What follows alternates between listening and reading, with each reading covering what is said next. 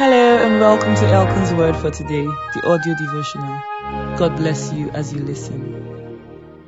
Series title The Passover Faith and Unbelief, Day 5. The Old Testament is the Gospel. It's amazing how many of us nowadays demonize the Old Testament. We view the books as somehow being of lesser inspiration and often speak of the darkness in the minds of the writers. Nevertheless, this belittling of the Old Testament is baseless and is actually unfavorable to our spiritual growth. Firstly, the term Old Testament appears in only one place in the Bible, 2 Corinthians 3 verse 14.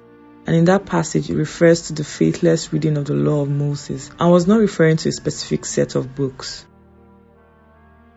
Also, the Old Testament writers were just as inspired as the New Testament writers because all scripture is given by inspiration of God. 2 Timothy 3 verse 16. Lastly, and most ironically, the term scripture as used in the Bible actually refers to Genesis to Malachi. This is because those New Testament books weren't in existence yet at the time of the early church. There was no book of Matthew when Jesus was teaching and Apollos didn't quote from Hebrews when preaching in Corinth. The Bible that they had back then was what we now call the Old Testament. Speaking of which, the distinction of some Bible books as Old Testament and others as New Testament was something alien to the early church. To them, all scripture was exactly that. The books were all scripture.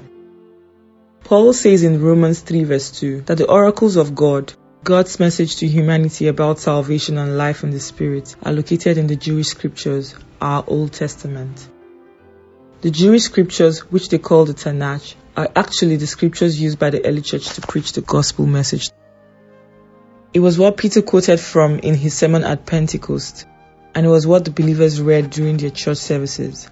Acts 2 verse 14 to 40, 18 verse 28. The New Testament books don't contain a separate message from the Old. The New Testament books are merely fulfillments and explanations of the message of the Old. So, if a Christian today is finding it hard understanding the Old Testament, problem lies with him or her, not the books.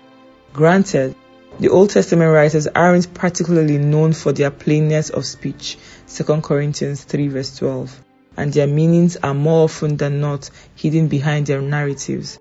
But that doesn't mean they should be shunned altogether because at the backdrop of virtually every New Testament statement is an Old Testament text. So a Christian who is not familiar with the Old Testament will never truly appreciate the full scope of the gospel. I'll end this series by declaring Paul's prayer in Colossians 1 verse 9 to 11 over you.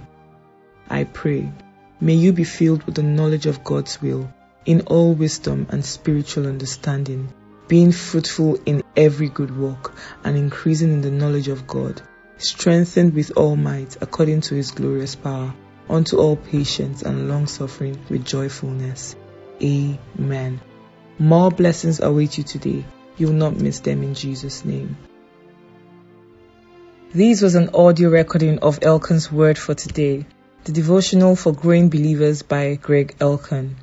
For more information and other edifying resources, visit us at www.gregelkan.com.